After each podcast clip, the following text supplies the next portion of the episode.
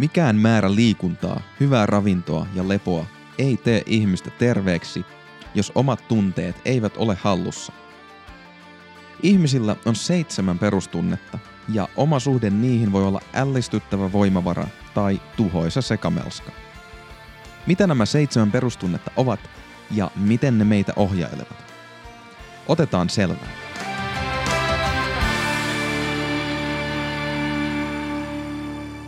Tervetuloa Voimafilosofi-podcastin jakson numero 24 pariin. Mä olen Jonne Kytölä ja nyt meillä on menossa podcast-sarja, jonka ydinkysymys on se, että mitä on terveys ja sen kaverina se, että miksi me tehdään asioita vasten meidän parempaa tietoa. Eli minkä takia toiminta ja tieto ei kohtaa silloin, kun me tavoitellaan terveempää elämää. Mun oma ajatus tästä taustalla on ollut se, että tarvitaan itsetuntemusta ihan vaan sit tiedon ja tekemisen lisäksi. Eli perehtymistä siihen, kuka itse on, jotta voi löytää ne väylät, joita pitkin pystyy kanavoimaan sen tiedon ja vaikka suositukset omassa elämässä toimivaksi kokonaisuudeksi. Tänään meidän aiheena on seitsemän perustunnetta, kaikille ihmisille yhteisiä.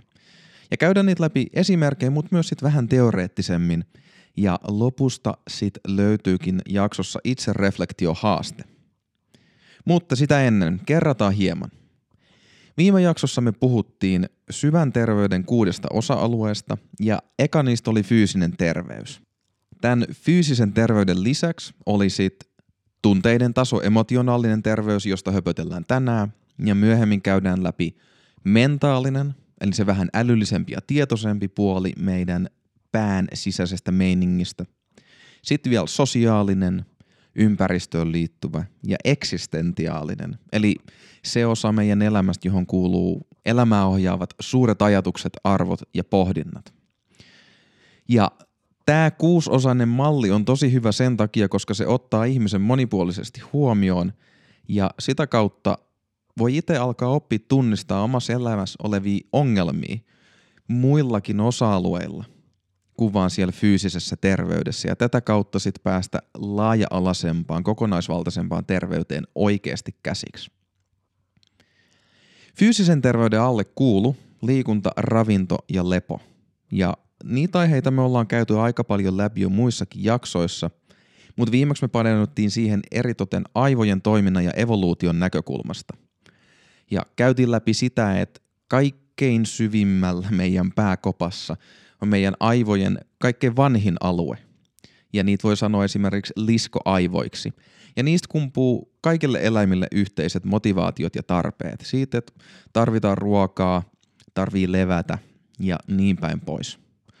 Ja tärkeä pointti oli myös se, että tämä syvä, syvä aivoalue on viime kädessä se, joka ottaa ohjat, jos käsillä on kiperä paikka. Esimerkiksi jos satut jostain syystä päätymään tilanteeseen, jossa happi loppuu, niin siinä aika nopeasti unohtuu suuremmat murheet siitä, että miten töissä on mennyt tai ihan vaikka vaan sekin, että riittääkö mulla ruoka ensi viikolla. Happe on saatava nyt. No, tarina ei kuitenkaan pääty tähän, se on vasta aluillaan. Tämän hyvin alkukantaisen aivojen alueen päälle meillä on rakentunut järjestelmä, joka on vastuussa meidän tunteista. Ja se on miltei yhtä vahva ja se on todella vanha samalla tavalla kuin tämä kaikkein syvin alue. Ja aivan välttämätön meidän terveyden ja selviytymisen kannalta. Ja se aivoalue vastaa meidän tunteista. Verrattuna siihen ensimmäiseen alueeseen, joka tietyllä tavalla on vähän niin kuin se fyysisen terveyden aivoalue. Ja muistetaan myös viime jaksosta fyysisen terveyden määritelmä, että on semmoinen elinvoimainen, energinen ja kukoistava olo, jossa suorituskyky ja toiminnallisuus on hyvässä kunnossa. Niin siinä taustalla on nimenomaan liikunnan, ravinnon ja levon suhde siihen olotilaan. Mutta kun päästään tälle ylemmälle tunteiden tasolle, siellä se, miksi ne tunteet on niin tärkeitä, on koska ne kertoo meille meidän ympäristöstä useimmiten aika puolueettomasti siitä, että mikä meininki on ja antaa meille vihjeitä siitä, että mihin kannattaisi kiinnittää huomiota.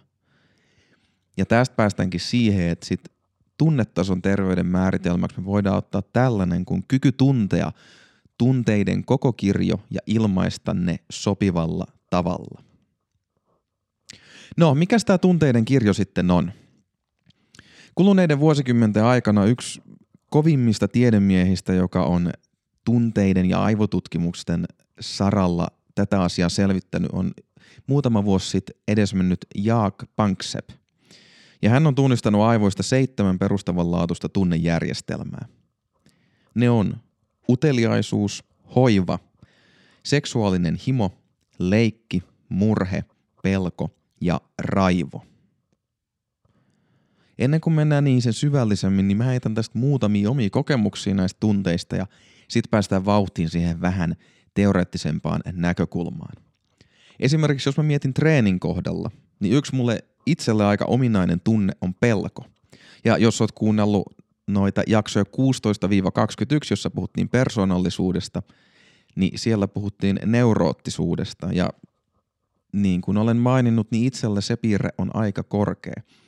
Joten tosiaankin pelko treenissä ei ole jäänyt itselle vieraaksi. Ehkä klassisimpana esimerkkinä se, että kun lähestyn maksimiyritystä, niin esimerkiksi epäonnistumisen pelko ja loukkaantumisen pelko sellaisessa tilanteessa on mulla aika voimakkaita ja se on vaatinut aika paljon harjoittelua, että mä toisaalta päihitän sen pelon ja ylitän itseni siitä huolimatta, mutta toisaalta siitä myös saa aika paljon energiaa ja voimaa, vaikka se voikin olla sitä aika väsyttävää. Sitten ehkä vähän yllättävä esimerkki, mutta tämä hoivan tunne, niin mulle tulee mieleen sellaiset tilanteet, kun on esimerkiksi katsonut, kun vaikka kolme superkarpaasia varmistaa neljättä, jotta tämän 400 kilogramman kyykky onnistuisi. Niin ehkä ihan ekana ei tuu mieleen ajatella, että tässä olisi jonkinlainen semmoinen hoivan, ystävyyden ja huolenpidon elementti mukana. Mutta sielläkin sitä löytyy. Ajatus siitä, että kolme ihmistä keskittyy siihen, mitä sä teet intensiivisesti, jotta sä pystyt mahdollisimman turvallisesti tekemään sen, niin ilman muuta siinä on tällainenkin elementti mukana. Sitten taas, no ehkä sit se itsestään selvin, niin raivo. Yksi itelle nautinnollisimmista asioista salilla voi olla se, kun laittaa jotain tosi ärhäkkää musaa täysille kuulokkeista, kiristää jäykkä voimanostovyö, vähän pöllyttää magnesiumia käsissä ja sit vaikka tehdä maastavedossa sarjaenkka hirveällä ärinällä ja puhkulla. Niin se on kyllä mun mielestä aika prima esimerkki raivosta salitreenissä. Sitten palautuminen. Yksi, mitä itse on joutunut kokemaan tai saanut kokea viime vuosina, niin murhetta. Esimerkiksi joitakin vuosia sitten erosin noin viisi vuotta kestäneestä parisuhteesta. Ja sen myötä tuli kyllä koettua se, että miten murhe voi uuvuttaa, voi mennä vaikka useampi viikonloppu himassa, kattelee sarjoja, prosessoi asiaa, oikein energia ei tunnu riittävän mihinkään. Ja sitä kautta murhe väsyttää ja ohjaa toki myös lepäämään. Tulee mieleen äitini vinkki, jota on yrittänyt murheen kohdalla noudattaa, että kun murhe koputtaa oveen, niin avaa ovi ja kata pöytä kuin kunnia vieraalle. Leikki taas vuorostaan palautumisesimerkkinä. Niin törmäsin tämmöiseen ajatukseen kuin hard play, että leikkii kovaa, tekee jotain vaikeeta.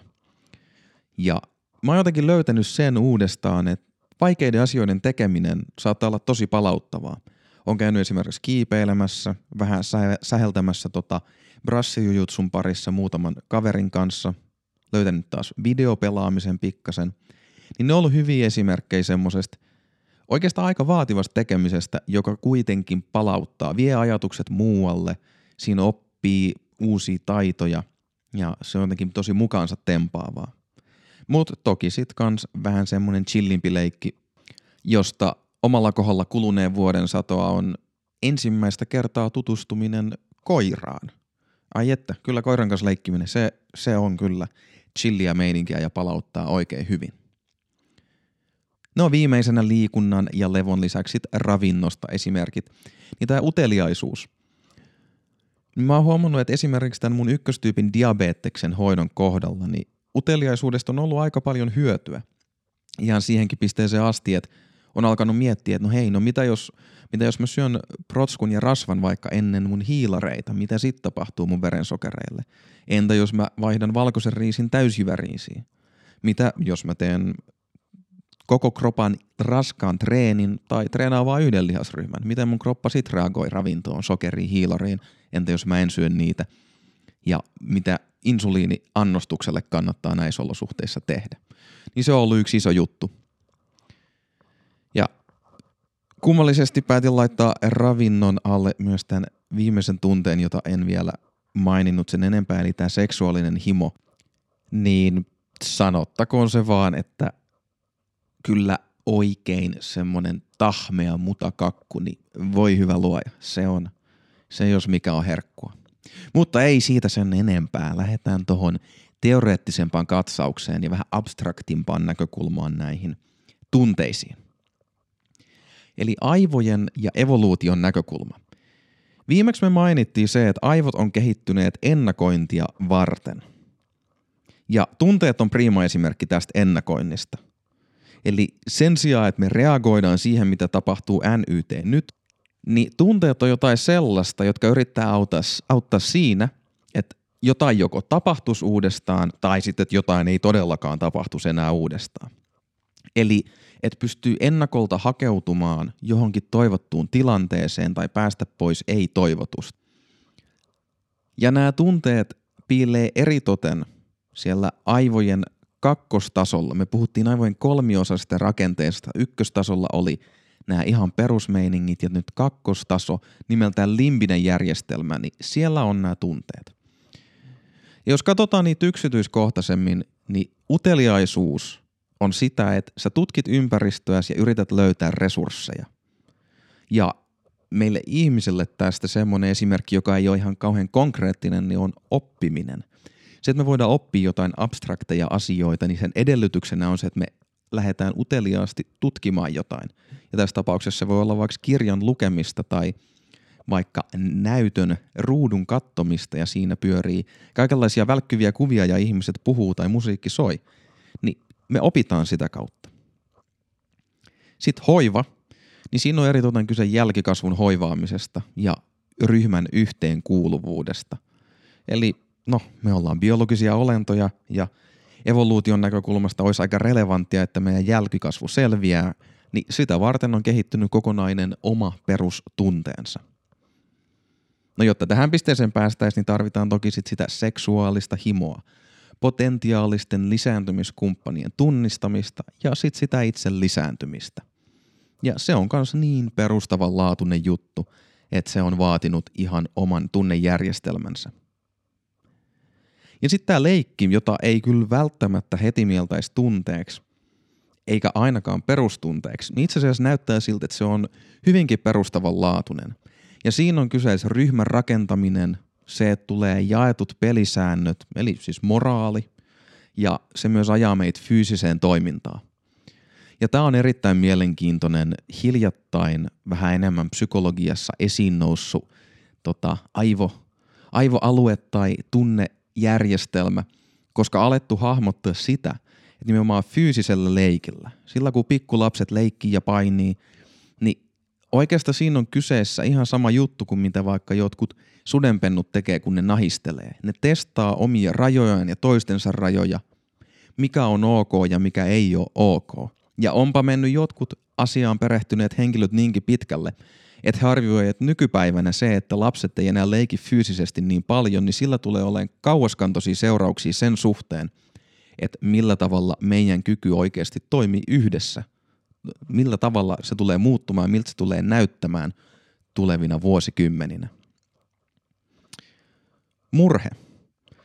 Siinä on kyse erokivusta ja sitä kautta sosiaalisten suhteiden säilymisestä. Eli jos joku tärkeä ihmissuhde, olkoonkin se lapsen suhde vanhempaan, tärkeä parisuhde, ystävyyssuhde tai vaikka ero omista kollegoista, jos vaihtaa työpaikkaa tai saa potkut, niin monesti silloin tämä murhe laittaa systeemin päälle ja se kipu, jota siitä syntyy, se tuska, niin se viestii siitä, että hei, nyt tärkeä sosiaalinen suhde on mennyt rikki tai saattaa olla menossa rikki. Ja sille asialle voisi yrittää tehdä jotain tämän murheen viestimänä.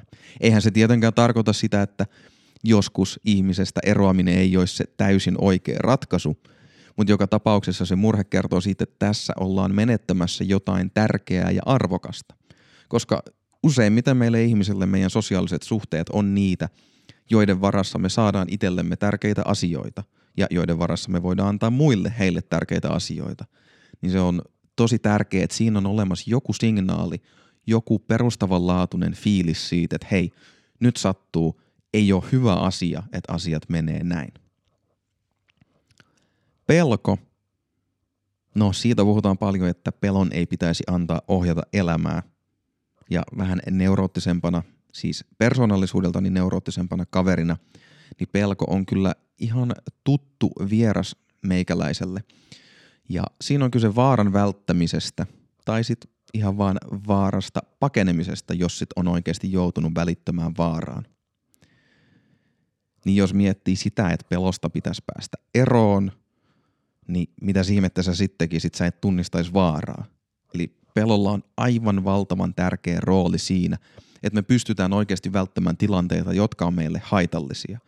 Eritoten kun meidän ihmisten maailma alkaa olla niin monimutkainen, että vaarallisia asioita on paljon muutkin kuin metsässä möyrivät vaaralliset villipedot tai toiset nuijaa heiluttavat heimolaiset. Et tavat, joilla meitä voi satuttaa ja meitä voi hyväksikäyttää on niin moninaiset, että pelko on todella tärkeä tunne. Ja viimeisenä raivo. Niin sekin on tosi vaikea ja itse asiassa itselleni mielenkiintoinen tunne, jotenkin kiinnostava sen takia, että siitä ei puhuta ihan kauheasti. Se on joku asia, mikä on jotenkin tabu mun nähdäkseni meidän yhteiskunnassa nykyään. Ehkä siitä puhutaan joskus vielä tarkemmin ja enemmän tässäkin podcastissa, mutta siinä on yksinkertaisesti kyseessä se, että kilpaillaan resursseista, puolustaudutaan, mutta myös saalistetaan. Eli semmoinen ärhäkäs, äänekäs raivonreaktio, niin se on monesti puolustusreaktio. Ja siellä taustalla voikin sitten olla se esimerkiksi pelko tai murhe siitä, että nyt menettää jotain. Tai voi olla vaikka, että on tosi hyvä, utelias fiilis, nyt mä tutkin, mä oon pääsemässä jonnekin, ei hitsit, fiilikset nousee ja nousee, kohta mä saan jotain hyvää. Ja bam, sit tulee este. Ja ehkä vielä pahempaa, joku tahallaan laittaa esteen sun eteen niin siitä voi tulla tosi ärhäkkä reaktio. Mutta samalla tavalla tänne raivon piiriin voi kuulua sit saalistaminen. Ja silloin kun eläimet saalistaa, niin ne yleensä on aika hiljaisia. Tässä kehotan itse miettimään, että tulisiko vaikka jostain populaarikulttuurin sarjasta mieleen joku saalista ja hahmo, vaikka joku psykopaatti tai joku muu, niin eivät he yleensä pidä mekkalaa itsestään, vaan ovat hyvin, hyvin vaitonaisia ja yrittävät sulautua joukkoon. No lisäpointteja näistä tunteista.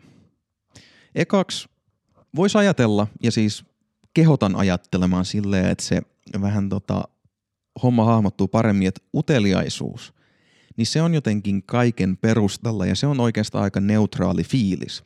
Toki jos sä alat läht- mennä kohti jotain tosi positiivista, niin sit sul fiilikset alkaa nousta, mutta lähtökohtaisesti uteliaisuus on jotenkin meille aika semmoinen standardi olotila.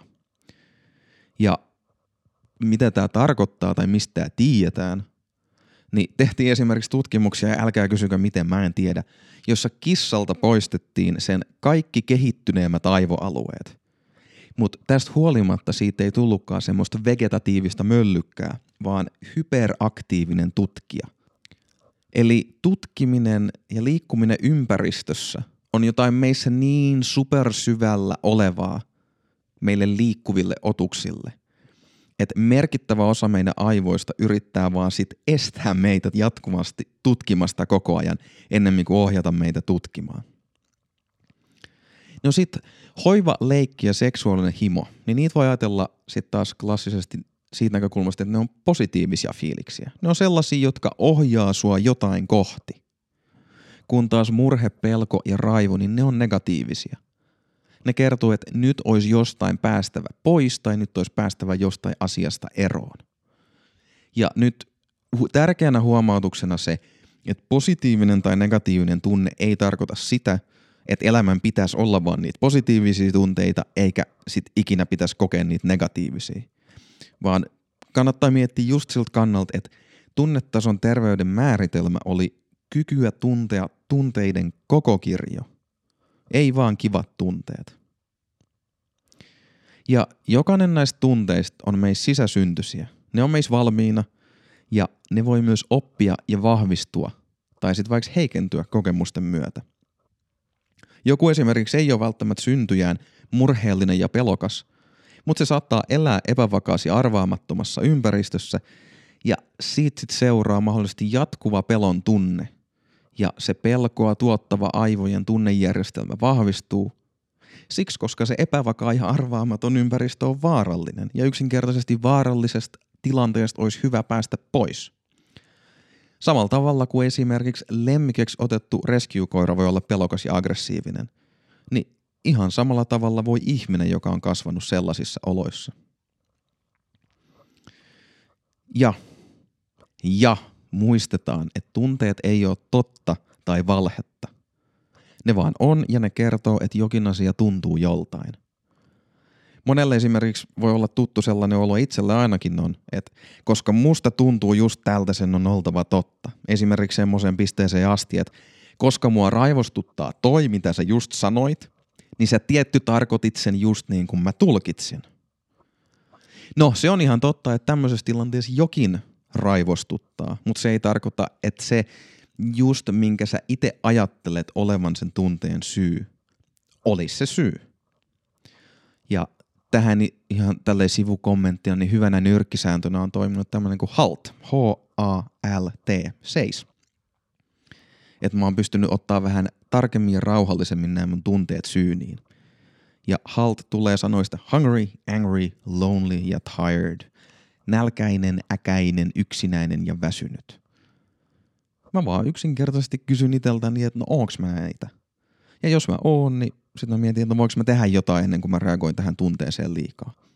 Esimerkiksi mun oma klassikko on nykyään, että mä pääsääntöisesti en suostu parisuhteessa käymään vakavia keskusteluita ilman, että me ollaan syöty jotain. Ainakin otetaan yksi noista suoraan pois. Niin se on monesti helpottanut puhumista. Kuntosalin puolella – esimerkkejä näistä tunteista, vähän silleen, että karikatyyrinomaisesti, että minkälaisia tyyppejä voi tulla vastaan, niin esimerkiksi vaikka utelias voimanostaja, joka käy salilla, koska sitä kutkuttaa nähdä, että miten vahvaksi se voi tulla. Tai sitten hoivaava valmentaja, joka haluaa nähdä, että treeniporukka viihtyy eikä kärsi tarpeettomista loukkaantumisista. Ja sitten vaihtoehtoisesti seksuaalisesti himokas fitnessharrastaja, joka haluaa olla mahdollisimman hyvännäköinen ja viehättävä. Ja viimeisenä näistä positiivisimmista tunteista, niin vaikka sitten leikkisä, ryhmähengestä ja monipuolisesta treenistä dikkaava crossfittaaja. Ja kun mennään negatiivisen puolelle, niin murheellinen erokivuista kärsivä tyyppi voi olla sellainen, jolle kuntosille on just se paikka tavata ihmisiä ja estää itteen vaipumasta masennukseen. Pelko voi olla motivaattori vaikka koulukiusatulle tyypille, joka on vannonut, ettei se enää ikinä ajalla fyysisesti niin heikko, että tulisi kiusatuksi ja se ajaa häntä hurjiin suorituksiin kuntosalilla. Ja sitten viimeisenä vaikka päivittäin raivoa kihisevä tyyppi, jolle ärhäkkä treeni on yksi tärkeistä keinoista pitää oma tulisuus aisoissa arkielämässä. Meidän persoonallisuuksissa sit vuorostaan on tosi paljon kyse siitä, että miten nämä tunteet tulee esiin, kuinka voimakkaat ne tuntuu ja miten mua pitää niitä hallitsemaan. Ja mua itse on puhutellut tosi paljon tämmöinen tapa ajatella tunteista, että ne olisi vähän niin kuin nukkuvia jättiläisiä tai vaikkapa sitten tämmöisiä antiikin jumalhahmoja. Esimerkkinä vaikka Raivo, ja Raivon on nyt muutaman kerran jo nostanut esiin, koska mä ihan hiljattain näin, kun aikuinen mies joutui Raivonsa valtaan. Ja se oli oikeastaan aika pelottava kokemus. Että se on eri asia, jos jollain pikkulapsilla tulee känkkäränkkä.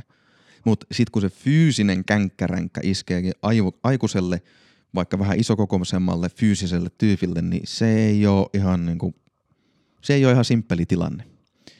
Niin tässä mä mietin sitä, että se raivoa, sitä raivoa voisi ajatella vaikka vähän niin kuin Herkules-leffan kyklooppina, sinä yksisilmäisenä, asiat yksipuolisesti näkevänä, mesoavana jättiläisenä tai vaikka sitten sodan jumala Areksena Kreikan jumal joukkiosta. Niin se, minkä takia tämä puhuttelee mua tosi paljon, on se, että on olemassa vaikka tämä sanonta, että ihmiset on jumalten leikkikaluja. Niin sit mä oon miettinyt, että hetkonen, minkä ikäinen mä oon? No mä oon kohta 30 ja vaikka tsekkasin, niin kuulijakunta meikäläisillä on jotain 20 ja 40 välistä pääsääntöisesti. Niin voi miettiä, että okei, 20 vuotta, ehkä 40 vuotta. No minkä ikäinen raivo on? Raivo liittyy sellaisten aivojen osan kuin hypotalamuksen toimintaan. Ja ainakin kaikilla selkärankaisilla on tämä aivojen osa. Selkärankasi on ollut 500 miljoonaa vuotta. Eli raivoa on ollut olemassa maailmassa varmaan puoli miljardia vuotta. Ja sitten voi miettiä, että no siitä raivon hahmon näkökulmasta, että miten se on elänyt.